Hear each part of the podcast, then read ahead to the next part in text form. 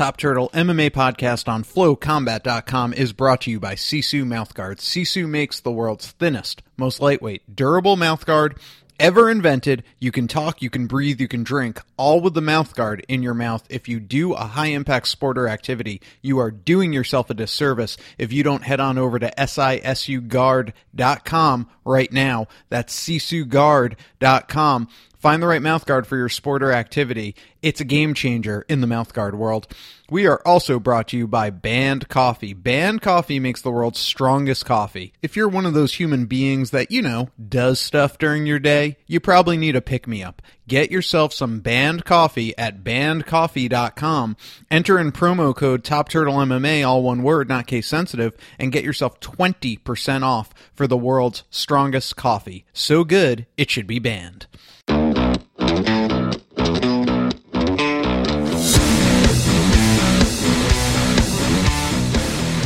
are rolling. I am David Tremonti, joined as always by my co-host Daniel Gumby Vreeland, Top Turtle MMA podcast on FlowCombat.com. That's the mothership. We of course are available there. Also, TuneIn, Stitcher, SoundCloud, iTunes, Google Play. Really, wherever you can stream a podcast, we're there. Thank you so much for listening, Gumby. One of the things we pride ourselves on here is getting right into it. We're not going to waste the listeners' time. We are two fight fans who love talking fights, so let's do that. Last night, Nassau Coliseum, in front of his hometown crowd, Chris Weidman avoided going 0 4. First win in uh, three years, I believe, uh, or two years. V- he beat Vitor in May of 2015, but he gets back on the winning track. Head and arm choke on Kelvin Gastelum in the third round of the fight. You were there live with a press pass from FlowCombat.com. What did you make of the performance? Oh god, it was freaking electric. And and I got to say maybe the most impressive part about Chris Weidman's performance to me wasn't necessarily the grappling because we've known he's had that grappling all along and don't get me wrong, it was super dominant. But if you watched in the first and the second round, one of the most impressive things he did to Kelvin Gastelum was keep the much shorter, much less rangy fighter at bay. He kept him away with front kicks to the chest. Mm. He was throwing those little teep kind of deals. Yeah, yeah, yeah. And at the same time, too, he was working in a lot of leg kicks, too, which kept Gastelum far enough away where his short arms couldn't punch Weidman.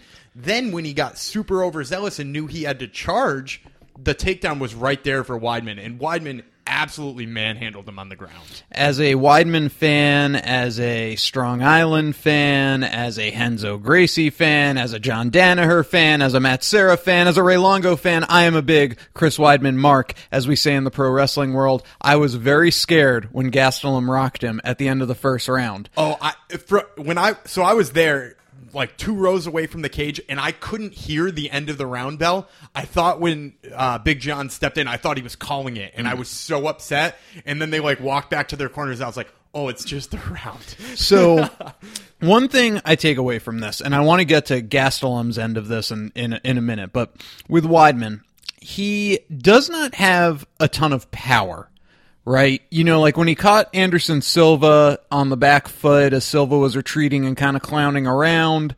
yeah, that's a, it's a lucky catch almost. It- Like you don't want to call it a lucky catch, but I mean, like if Anderson's not clowning, he doesn't hit Anderson like that. And then, I mean, we can have the intern, i.e., me, pull up his uh, his uh, record here in a second. But has he caught anyone else? Uh, Mark Munoz, I believe. Uh, I want to say he caught Mark Munoz with an elbow. Um, with Munoz coming in, he threw an elbow and it stunned him, and then he like finished him really brutally. Well, Am I am I wrong about that? Like I'm pretty sure he's got a pretty nasty finish on Mark Munoz. so Which Mark, Mark Mark Munoz was legit at the time. He was like a top tenner for a while. Yeah, he had elbow and punches Yep. KO over Yep, Mark that's the one I'm- Munoz, which was back to back to Anderson Silva. But then, you know, uh, it was the Darce choke over Tom Lawlor, we all remember, standing guillotine on Jesse Bongfeldt to make his UFC debut. And then he did have a TKO over decrepit non TRT Vitor Belfort after mounting him. But I guess my point being is one thing that Weidman does to me lack is that kind of knockout power. I mean, I would he be. doesn't throw big bombs. Yeah, I mean, in a, a stand up war, him versus Bobby Nux, I'm obviously going to go with Robert Whitaker, Bobby Nux. Yeah, and I'm I'm not necessarily certain that I would ever believe that Weidman could get Whitaker down.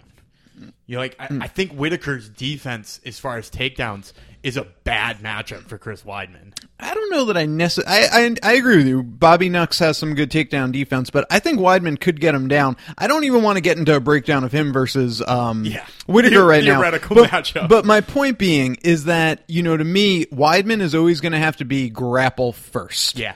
Well, and I think that that's what made this fight his, though, is that he really focused on what can I do in the stand up that sets up my grappling. Because before, yeah, he knew he had to be a grapple first guy. He knows that he knows that in his head that that's what he is. But never before has his game plan been so well tied to what do I have to do on the feet to get it on the ground as it was in this fight. Well, this is what I wanted to come back to on Kelvin Gastelum. I see why he is so upset having to be at middleweight. He said he didn't want to be at middleweight. He wanted to cut back to 170. The UFC was like, "We're not letting you cut back to 170 anymore."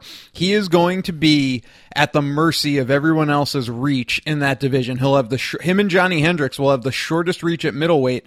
And you know, you saw with Weidman. First off, Gastelum is not easy to take down by any stretch of the imagination, but Weidman being a bigger fighter you know, it, I get where Gastelum's coming from. He wants to be a bigger person at a lower weight class, and now I, I, I fully get it when it comes to him. Yeah, I get it too. And and you know, it was kind of crazy to think about because you don't think Chris Weidman super long and rangy, but it was crazy how hard it was for Kelvin Gastelum to get inside. It was just insane. Yeah, well, that yeah, the the reach differential was just too great, and I think Gastelum would uh, would have that problem with a lot of. I mean, him versus Luke Rockhold, he's going to have that even worse. Oh yeah, I mean that's twenty times worse.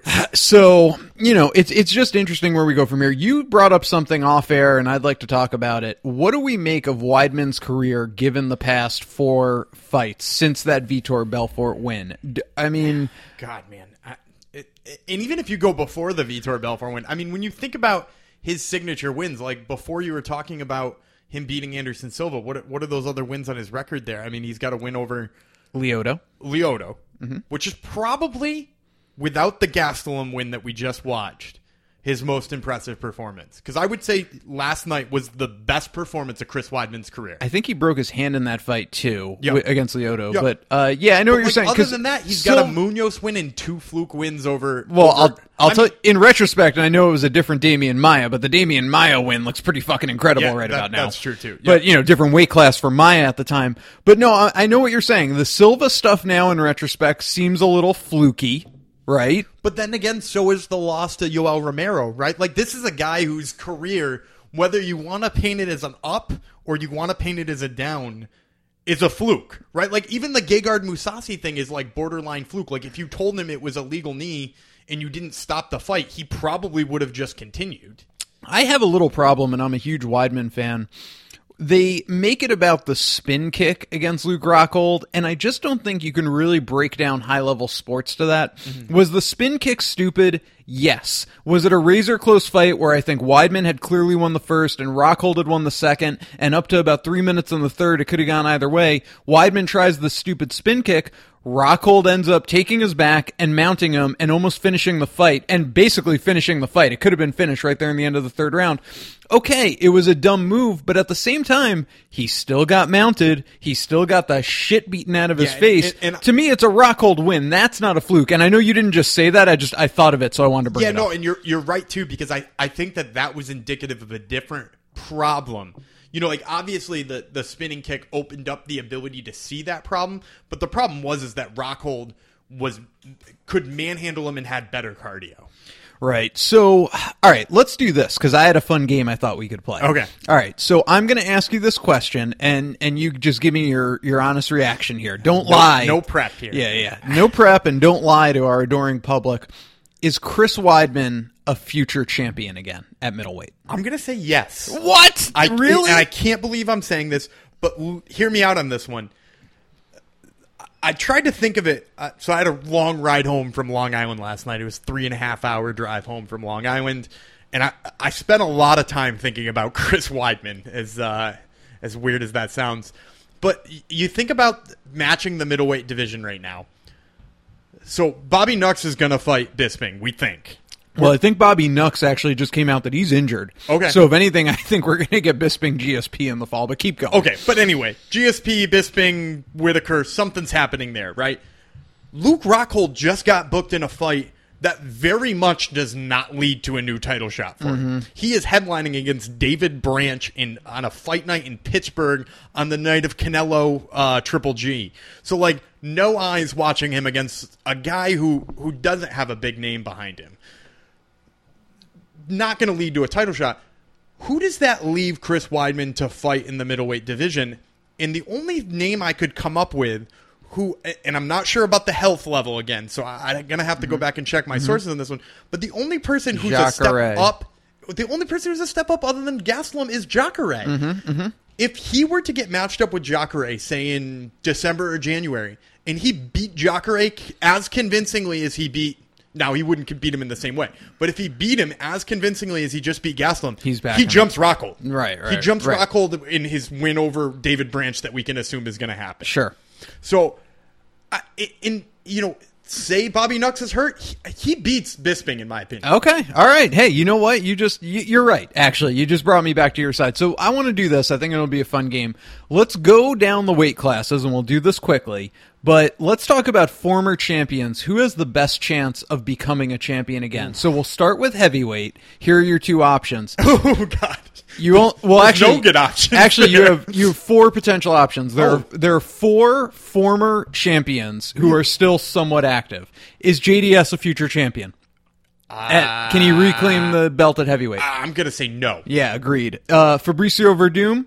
no. Ye- really? I'm gonna say no. Yeah, I don't. I don't think he can beat Stipe. And if Stipe gets beat by Cain, I don't think he beats Cain again. okay. Well, is Cain? Can Cain become champion? I again? think yes. Yes, I, think agree Cain's maybe the best heavyweight in the world if he can stay healthy. And here's the other one: Brock Lesnar. Uh, no, but you also forgot one uh, more.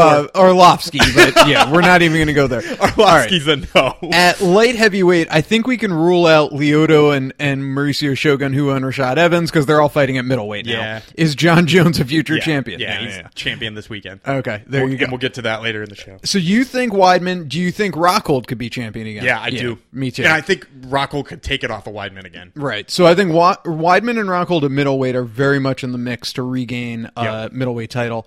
Welterweight, can Robbie Lawler regain a championship? I think he can. I don't think he will. Why do you say that? Uh, I mean, I just think the the path to the title right now, he he, he takes a lot of fucking damage, and when it comes down to it, I think that's going to be his demise, and we're going to wind up in this weird cycle where he he wins two and loses at one, but is super exciting and and just either never gets that title shot or is like taking too much damage on the way. GSP. Oh God, fuck! I hate that question. Uh, I'm gonna say fucking yes. wow, because I, I, I think if you match him up with Woodley or Maia, he beats both of them. All right. Um, going to lightweight, you really there's a only have. Oh, no. no, no, no. You have you've actually a couple of options. Could Anthony Pettis reclaim a title? Nah, I'm gonna go. Yeah, I'm going to say no. I think the book mu- is out on how to beat him. habit, yeah. Exactly. Rafael dos Anjos fights Uh, at 170 he's at now. 70 now. I don't think he'll win the 70. Say no. It's a safe bet to say no. Eddie Alvarez. Yeah. Yeah. Yeah, Yeah. he could. Yeah. He Maybe could. not against Conor. I, I think him versus Tony could do it. Um. Oh, meaning that if If, if, if Tony, Tony, got Berg it, yeah, got and it got the title shot, you could see Eddie. he yeah he could be. I, I'm pumped to see him fight Gaethje though. uh, could Jose Aldo reclaim the featherweight Yeah, title? Absolutely. Yep. You think so? Yeah, I. Would you pick him in a rematch over Max Holloway? I wouldn't, but if Max Holloway lost to Frankie Edgar by getting grapple fucked, I would pick Jose Aldo over Frankie Edgar again in the second. well said. Uh, bantamweight. Could Renan Barao reclaim his No. title? I agree. Not the same fighter anymore. T.J. Dillashaw. Yes, but I don't think he will. I, I agree with you on that. Uh, Dominick Cruz. Yes. Yeah, uh, agreed. emphatically yes. And at flyweight, could oh wait, no one else has ever been flyweight champion. Uh, let's go over to the women's side. Could Miesha Tate's retired? Could Holly Holm uh, beat Amanda Nunes or reclaim her title against someone I else? don't think so. I just I, I think the book's out on her and her tentativeness and what it takes to beat her. And we'll assume that Rousey and Miesha Tate are retired. Yep. Uh, at women's strawweight, could Carla Esparza make a comeback? No, I, I think she's good, but I just think the level of striking has been elevated so high in that division right now that she would have to do massive work in order to get there. And million dollar question, Gumby: Can Germaine de Randamie reclaim her title featherweight? Would Germaine de Randamie ever fight uh, somebody who we would qualify for a title. No, Yes, I no, know. absolutely not. Could Ken Shamrock win his super fight? All right, I'm done. All right, so let's transition now. We had a chance to catch up with Jason the Kid Knight, a fighter we are both very excited about. Four wins in the past year, up and coming featherweight. And this interview is brought to you by Band Coffee. Band Coffee makes the world's strongest coffee. Head on over to bandcoffee.com, enter in promo code Top Turtle MMA, all one word, not case sensitive. Get yourself 20% off your first order. Band Coffee brings you our interview with Jason Knight. This is Daniel Gumby Vreeland here with my co-host Dave Tremonte with Top Turtle MMA on FlowCombat.com, and we have the pleasure of talking to Jason the Kid Knight, who fights Ricardo Lamas this weekend at UFC 214. Uh, Jason, uh, let's have a start with a question about uh, your teammate. So yesterday, your teammate Chase Sherman uh, got his second win in the UFC. He's now on a two-fight win streak. What would you think of his performance and uh, how he how he uh, finished the job in there? Man, I, I think he did great. Uh, you know, I, I would have loved to see him get the finish, but yeah, a win's a win, you know, and he, he did a great job. He looked impressive out there. He didn't take too much damage. And, you know, it looked like he fought a very, very smart fight. And, you know, I'm super proud of him and glad to, you know, see that he finally got him a little win streak started, you know. Yeah, and I, particularly thought that his head movement was really impressive. You know, for a you know a guy who weighs 240 pounds, he was moving really well. It seems to be something that uh, you know Alan Belcher trained fighters seem to be doing really well, and and he's building a hell of a team down there. Both of you two now in the UFC. What does Alan do that makes his transition from a fighter to a coach going so well? Why is it is it so well when so many different fighters fail at that? Uh, man, I I can't give him all the credit to Alan Belcher. You know, he's a he's a great coach, but man, we've got we've got a squad of coaches down here. Uh, we've got you know we've got Mike Sanford, uh, a guy named Brandon Davis. He's a striking coach, With uh, he'll he's an up and coming fighter. He's going to be fighting on the Contender Series uh, the the first of August. So two nights after our fight, he'll be fighting on the Contender Series and you know he's a badass striking coach. Uh, we got a guy named Tyler Hill that's a badass striking coach. James Sharp's uh, awesome. You know, he's an awesome coach all around. But uh, man, we, we've got way more than just Alan Belcher. Um, but Alan, man, he's you know he he's got the experience. He's got you know the the skills, and he's trained with some of the best people in the world. And he comes back and he brings that to us you know, and helps us out and makes sure that, you know, we're learning new stuff all the time. Even if we're not able to travel outside of, you know, our little comfort zone, he's able to bring stuff back from wherever he goes and, you know, help us learn it. Yeah, and it's pretty crazy when you think about it because when you think of the bigger fight camps, you know, you think of you know, Southern California, Kings MMA, or Florida with ATT, and, you know, uh, back in the day, Renzo Gracie Academy, New York City, but you guys are becoming somewhat of like a Southern powerhouse. Yeah, man, uh, Mississippi's not really all that known for fighters, but that's only because Mississippi hasn't ever really got the chance to get out there and shine. Uh, I was the the first Mississippi native ever to make it to the UFC. Chase Sherman was the second to ever make it to the UFC. As of right now, we're the only two, you know, that were born and raised in Mississippi that's ever made it to the UFC. Well, you know, if Brandon Davis goes out here and does good on this contender series, he gets his contract, he'll be the third. Well, you know, we just haven't had our chance to shine, and you know, me and Chase are, are finally starting to put Mississippi on the map a little bit. But, you know, we have so many up and coming guys that are just right there knocking on the door. There's a few more wins, uh, you know, that got to get a win streak going. You know, we got, we got a guy named Tyler Hill that I, I'm telling you, it's just a matter of time. Uh, just a few more fights. Uh, a guy named Jason Cephalou, he's a, I believe, a 35er. And, man, he's just a few more fights away you know, we've got we've got several other guys that are up and comers that just have to build that win streak. And you know, that we got a guy named Brock Weaver. He just fought last night, and I believe that Brock is probably one or two fights away.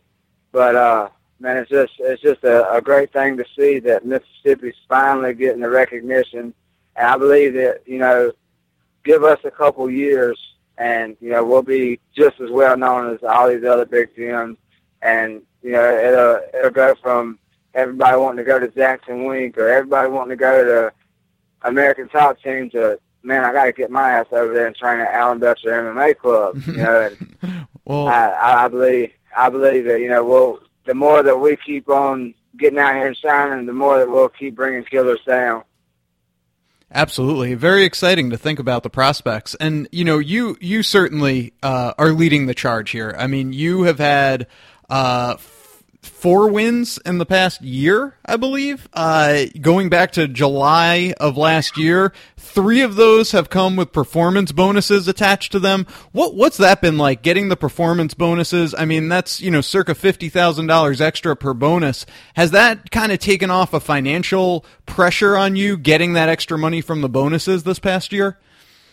Oh yeah, man, it's awesome. Uh, I owe ten thousand dollars in my house to be paid off, and I just turned twenty five years old. You know, a little over a week ago. So you know, as a twenty five year old kid, you know, I'm still just a kid. You know, I haven't, I haven't, you know, turned into a, a full grown ass man. You know, but uh, at, at 25 years old, most most kids my age are still at their mom's house. You know, like you look around my town, and I'm telling you, half the kids around where I where I come from, they're at their mom's house or they're working at the shipyard or building houses and busting their ass to barely keep their head above water. And you know, I've almost you know got my house paid off. It'll be paid off after this fight, win, lose, or draw. I'll pay my house off. I've got you know I- I've never had a four wheeler in my life until now. I've got three or I got four four wheelers, uh, two Razor 800s. You know, I, I've got four vehicles right now. You know, the stuff that I've never been able to accomplish until now. And man, it's it's awesome just to see that all my hard work is finally finally paying off. It took me ten years to get to where I'm at, but I'm finally where I want to be, and you know, steadily trying to climb a little higher. That, that's awesome to hear. Congratulations on that. I mean, that's absolutely great. And like you said, you're you're only 25 years of age. Uh, you know, you just cracked the top 15. Not a lot of fans know you. I think hardcore fans have caught on. I think they know you're an up and comer to watch. But maybe tell people a little bit about you know who Jason Jason Knight is. Where would we find Jason Knight on a Saturday night when you're not training or, or getting ready for a fight? What do you what do you do in your spare time? Uh, man, I here lately, you know, since I, I've got all these ATVs and UTVs and stuff, uh, on Saturday night, you're you're gonna most likely catch me out there mud riding, drinking some beer, and having some fun, you know. And if not, you know, if I'm not doing that, then I'll, I'll probably go out to the casino or go out, you know, to to a nightclub with my my fiance or whatever. You know, go out and have a little bit of fun. Just try to find any little thing I can do to have fun. But uh, you know, I, I get I have uh, three kids. I get my I have my little boy all the time, Hmm. and uh, if I I get my my little girls every other weekend. If I've got them, then, you know, if anything, I might be out mud riding. But there's no clubbing or nothing like that whenever they're around. It's hard to get a babysitter for three kids. You can get a babysitter for one, but three kids that's pretty damn hard. But yeah, man, it's uh, if, if I'm not out, you know, playing, having a little bit of fun, and I'm being a family man, taking care of my family. Absolutely. And hey, any babysitters listening in the Mississippi area, you heard it. Ch- uh, Jason Knight needs a needs a babysitter. Um, Yeah. so you've had four wins in the past year. Is that a pace you plan to keep up? I mean, even fighting four times in the past year, that's crazy. You know, uh, is that do you like fighting that often? Are you kind of like a cowboy Cerrone in that way, or would the plan be to try to scale that down to two or three per year going forward? Now that you're in the top fifteen. Uh, nah, man. I, if I've got the belt around my waist, I still want to fight as much as possible. You know, I want to. If if I could, I would fight every other week. You know, it's just it's not about the money or the fame or you know getting the belt or being in the top five. You know, of course, all that's great, and I want all of that. But for me, it's about the fun, man. There's nothing like that big adrenaline rush on your way to the cage, and the feeling of getting your hand raised. You know, just not even getting your hand raised, just the feeling of going out there and being able to compete and you know showcase what I've been working my ass off for. You know, I, I love it. You know, there, there's no no greater feeling in the world. You know, besides you know the birth of my kids, I've never had more fun and never enjoyed something more than when I'm inside of that cage. Absolutely. And all right, so Chas Skelly was a big win. Now you're facing Lamas this weekend. Huge name in that featherweight division. I mean, he's ranked number three. Obviously, you do not want to look past him, and I'm not expecting that you look past him. But if you were to win, is there someone else on your mind? Is there a call out you might think of uh, after you beat Lamas? Where, where do you see your next career step going? Uh, I think you know the only logical option would be Cub Swanson. Uh, you know, I, I've thought long and hard about it. You know, Jose Aldo, he's probably not going to fight again for a while.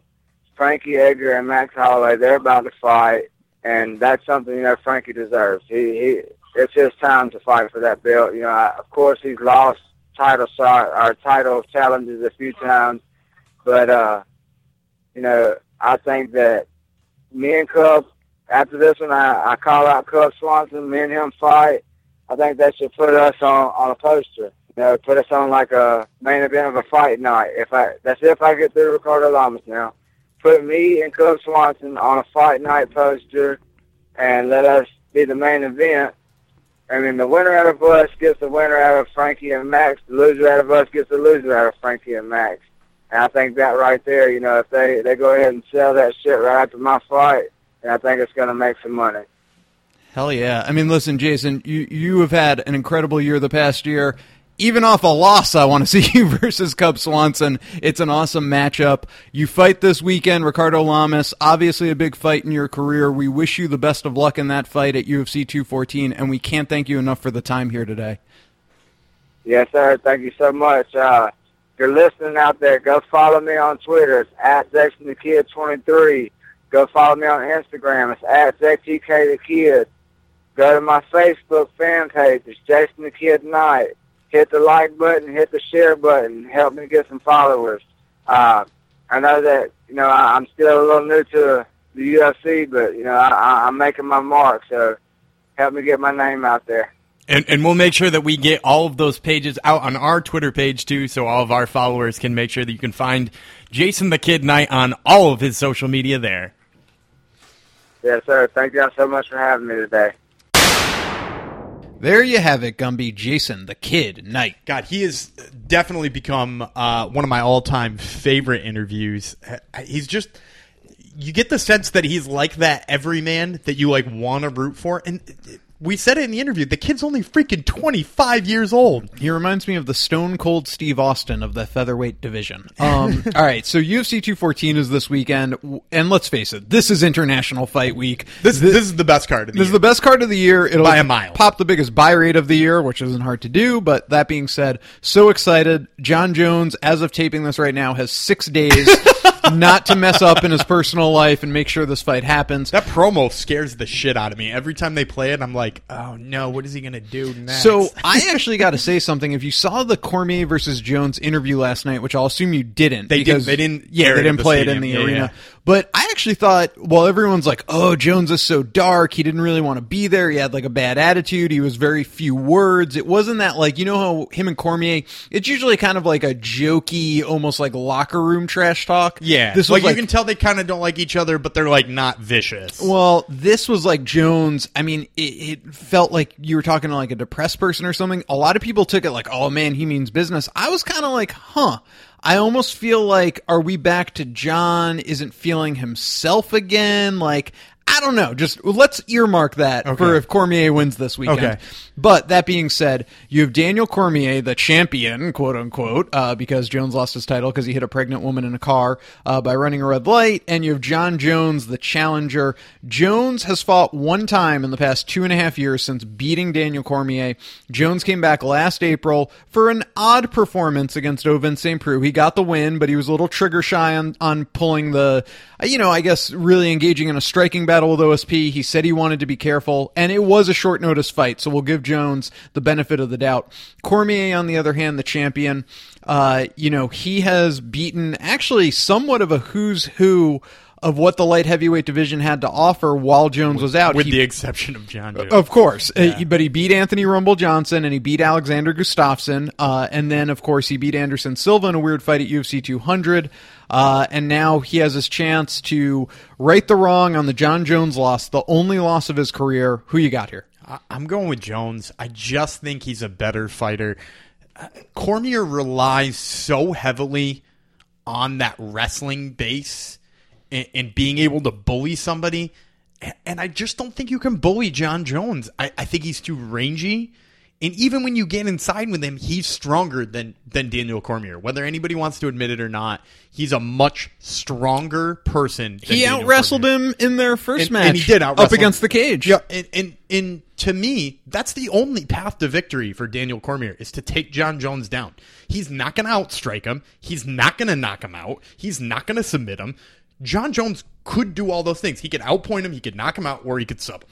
I, I have to bring up, you know, I think we've seen a lot of flaws in Cormier's striking recently too. Even Anderson Silva in that brutal fight last year, Mm-hmm. when Anderson Silva got a chance to open up in the last like 30 seconds of the third him. round, he tagged him. Yep. You go back to the Gustafsson fight. Gustafsson nailed him with that knee. I was shocked that he And- was able to go and on. Gus has a lot of the same like ranginess as Jones does. There's a lot of similarities in Jones and Gustafsson striking because of the range factor. Now, I don't want to talk about Anthony Rumble Johnson's last fight with Cormier, the one that Rumble uh, retired on, but the first one they had right after Jones got in trouble, that May of 2015 fight, um, you know, uh, Rumble tagged him, obviously, in the first round. So I give Cormier credit for staying with it and not getting all the way knocked out, but I do feel like we're due. I think, you know, the check is coming due on Cormier getting tagged and getting knocked out. Could Jones be the one to do it? I don't know. It would, it would be a burst. It definitely wouldn't just be one shot. That all being said, Cormier, the champion, a plus 235 dog. Jones, the challenger, a minus 255 favorite. All right. I am so excited about this welterweight title fight. You have uh, Tyron Woodley, someone everyone thought would be a one and done champion. He's defended twice. Well, I guess you can't call the first One one a half. defense. He's defend, defended one and a half times. Uh, draw against Stephen Wonderboy Thompson, and then a win over Stephen Wonderboy Thompson. Very boring fight this past March. Uh, and then, of course, he beat Robbie Lawler for his belt. He is on a five fight win streak, also has wins over Kelvin Gastelum and Dong Hyun Kim. Demian Maia, however, is on a seven fight win streak. He's coming off a split decision win over Jorge Masvidal, beat Carlos Condit before that, beat Matt Brown before that, wins over Gunnar Nelson, Neil Magny, Ryan LaFlare. Who you got here, Gumby? I, I'm going with Demian Maia, uh, and I know that that's he's probably a dog in this fight, only because you know the only path to victory here for Maia too is is a takedown, right? Like he's not going to outstrike No. freaking Tyron Woodley, but I, I just can't think. I- I don't see Tyron Woodley putting him away. And I just can't see Tyron Woodley going five rounds with Demian Maia. Like at some point in time, Tyron Woodley is going to wind up down sometime in five rounds. If he can't put him away, he's not going to win a five round decision against Demian Maia because in those late rounds, he's going to get more and more and more tired. He's got a lot of muscle mass. And when Demian Maia is on top of you, it doesn't take long.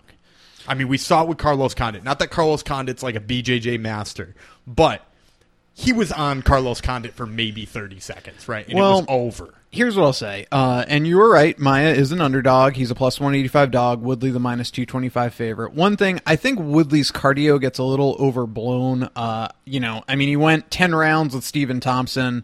Uh, Yeah, but but he didn't exert himself for ten rounds with Stephen Thompson either, and that's the difference to me, right? He like picked his shots and danced around in the at least in the second one, right? Well, but I- like think about him trying to wrestle Demian Maia off him. I, I for- don't think for ten minutes. I don't think he'll have a problem, and I'll Oh, tell you why. wow. So let's talk about the difference between Tyron Woodley and some of the people that Maia just beat. So Maia beat uh, Carlos Condit, Matt Brown, Gunnar Nelson, Neil Magny, Ryan LaFlare. All people I have tremendous respect for. They're all right? long though, right? They're all long and they are not D1 college wrestlers. These are guys who learn jiu-jitsu just like you or me at their local gym sometime around college or high mm-hmm. school. Okay. There is something to be said for D1 college wrestling. I'm not, I mean, if Demian Maia uses a BJJ 101 ankle pick takedown to get Tyron Woodley down, I'll first of all I'll be cheering, right? Because I root for jiu-jitsu. but it's just not going to happen. I, I think Woodley's going to keep him at bay, and when it comes to the striking, Woodley has the He's power. got, he's got a large advantage. Yeah, he's got a large advantage here. It- all I'm saying, I guess the big point I want to make is Maia is tapping out people at jiu you know, like in and jiu-jitsu for MMA is different than jiu-jitsu. Let's mm-hmm. also get that straight. But he's tapping out people who, you know, learn jiu-jitsu at a, a later age and and what have you. They didn't grow up with it like he did in Brazil at age 6. Woodley doesn't rely on that. I guarantee you Woodley probably doesn't practice jiu-jitsu transitions that much. He's a fucking college wrestler who knows how to strike and he works it into his MMA. It's just a different matchup than going up against a Carlos Condit or a Matt Brown, who, by the way, I find to be more well rounded th- than Woodley per se, but that almost doesn't matter sometimes in MMA. No, it doesn't. And and you know. I I will say too to add on to your point about him being a wrestler. Not that I'm trying to argue against myself here, but the body frame of those people too. If you Mm. think about the body frame of, of Matt Brown and Gunnar Nelson, Right. long, Right. sinewy, like you know, kind of lankier looking guy. The body frame of Tyron Woodley does not look like that. The body frame is is short. He looks like he, a door frame. And right? that, and that's kind of the thing. And what I give Maia so much credit for, I'm a Maia fan, so I don't mean to talk poor, badly about him, but Maia is using the best jiu-jitsu we've ever seen in modern day MMA because it's offensive jiu-jitsu, right? Like he's taking people down and then getting their back. And I just don't believe that he can take Woodley down. Uh, you know, whereas with the guys that you just mentioned, he didn't have a lot of trouble taking them down, and that's that's what's going to be so interesting. Now, I could see Maia working off his back against Woodley, you know, sort of old school Royce Gracie, but we don't really see that in modern day MMA anymore. And I think fighters are a little too smart to even engage there with Maia. So if anything, let's say Woodley takes him down and Maia's like, yeah, come into my guard. I think Woodley's just going to stand up. One or two shots and just stand up. Yeah, I, I would say he would stand up in that case. I, I I'm just gonna disagree that I don't think at any point in time he gets him down. And I think if he gets him down, he can finish him. Well, I look forward to it. It's going to be very exciting. Like I said, that's the fight I'm actually most excited for in the card. Definitely. All right, you have a featherweight female title fight. Cyborg finally fighting for the title that I think was created for her, but who the fuck knows because it's been so confusing. And she's going to be fighting uh, Tonya Evinger. Let's go with Cyborg first, and just in the UFC. She's 2 0. She beat Leslie Smith. She beat Lina Lansberg at a catchweight 140, which almost killed her. Now she's fighting at 145, so she doesn't have the extra five pounds to cut. And she'll be fighting Tonya Evinger, who is the Invicta bantamweight champion, but coming up in weight. In her last three, she beat Colleen Schneider via unanimous decision, uh, beat Yana Kunitskaya. Um, actually, it was originally a submission loss due to armbar. Very But then they overturned it and she won the rematch. Correct. right? Yeah. And then she won the rematch with a rear naked choke. Who you got here, Gumby? Uh, I'm, I'm going to go with Cyborg, uh, even though I really, really, really like Tonya Evinger's uh, toughness, and I think that this is going to be one of the harder fights for Cyborg to put away. I, I just think that, you know, from the perspective of, you know, Tonya said to us on the show, she is a natural 135er, and, and she almost hinted that, like, she believes her future is there. So if you believe your future is a weight class down from where you are, and you're fighting uh, you know, one of the biggest women at 145, right? Like she almost killed herself to make 40. I mean, I just think the size discrepancy is going to be too much. The striking is is too much. Well, if you're a big Tonya Evinger fan, you can get her as a plus 850 dog, uh, and Cyborg about a minus 1200, minus 1300 favorite in most sports books. Uh, very exciting fight at welterweight. Robbie Lawler, the former champion, haven't seen him in a year since he lost his title to Tyron Woodley, is coming back to fight Cowboy Cerrone, who's looked really good at 170, coming off a loss to Jorge Masvidal via TKO back in January, but he beat Matt Brown, Rick Story, and Patrick Cote before that, and Alex Olivia, Oliveira, so he's 4 and 1 at welterweight. Who you got here? I'm to go with Robbie Lawler. Uh, I I just think that you know while while Cerrone's kind of got that that crazy, wild, reckless side to him sometimes when he fights. I, just think Robbie takes damage better than Cerrone sometimes. And also that he, I think he throws a little harder than Cerrone. So I think if this turns into a firefight, I think Robbie t- tends to be a little bit more durable and doesn't go down with shots as much as as Cowboy does, and he throws harder than Cowboy does. I agree with everything you just said there. Lawler, the minus 155 favorite. Cerrone, you get as a plus 135 dog. And then kicking off the pay per view, uh, basically, this was a number one contenders matchup, believe it or not. Volkan Ozdemir and Jimmy Manuwa uh, at light heavyweight. Volkan Ozdemir, 2 0 in the UFC, already ranked in the top five, just ridiculous. Beat St. Preux via split decision, and then knocked out Misha Cirkunov, the darling of the division. Uh, very surprising, but now here he finds himself against Jimmy Manuwa. The winner of this would actually uh, have a have a stake at the title, or at least uh, a date with Alexander Gustafsson in, in a number one contenders match. Manuwa is coming off a KO over Corey Anderson, knocked out Ovince St. Preux before that, lost Anthony Johnson before that. I know everyone's ready to anoint Manuwa, and I love Manuwa myself, but it has only been two wins in a row. So I'm glad he's not fighting for the title yet. This third one would certainly put him in the position. Long story short, who do you have? I- I'm going with Manuwa. I, I like Ozdemir, and he's been written off way too many times. Um, even though he's only Well, fought twice. twice, yeah. But he's been written off way more than he should be because the dude's got some fucking chops striking.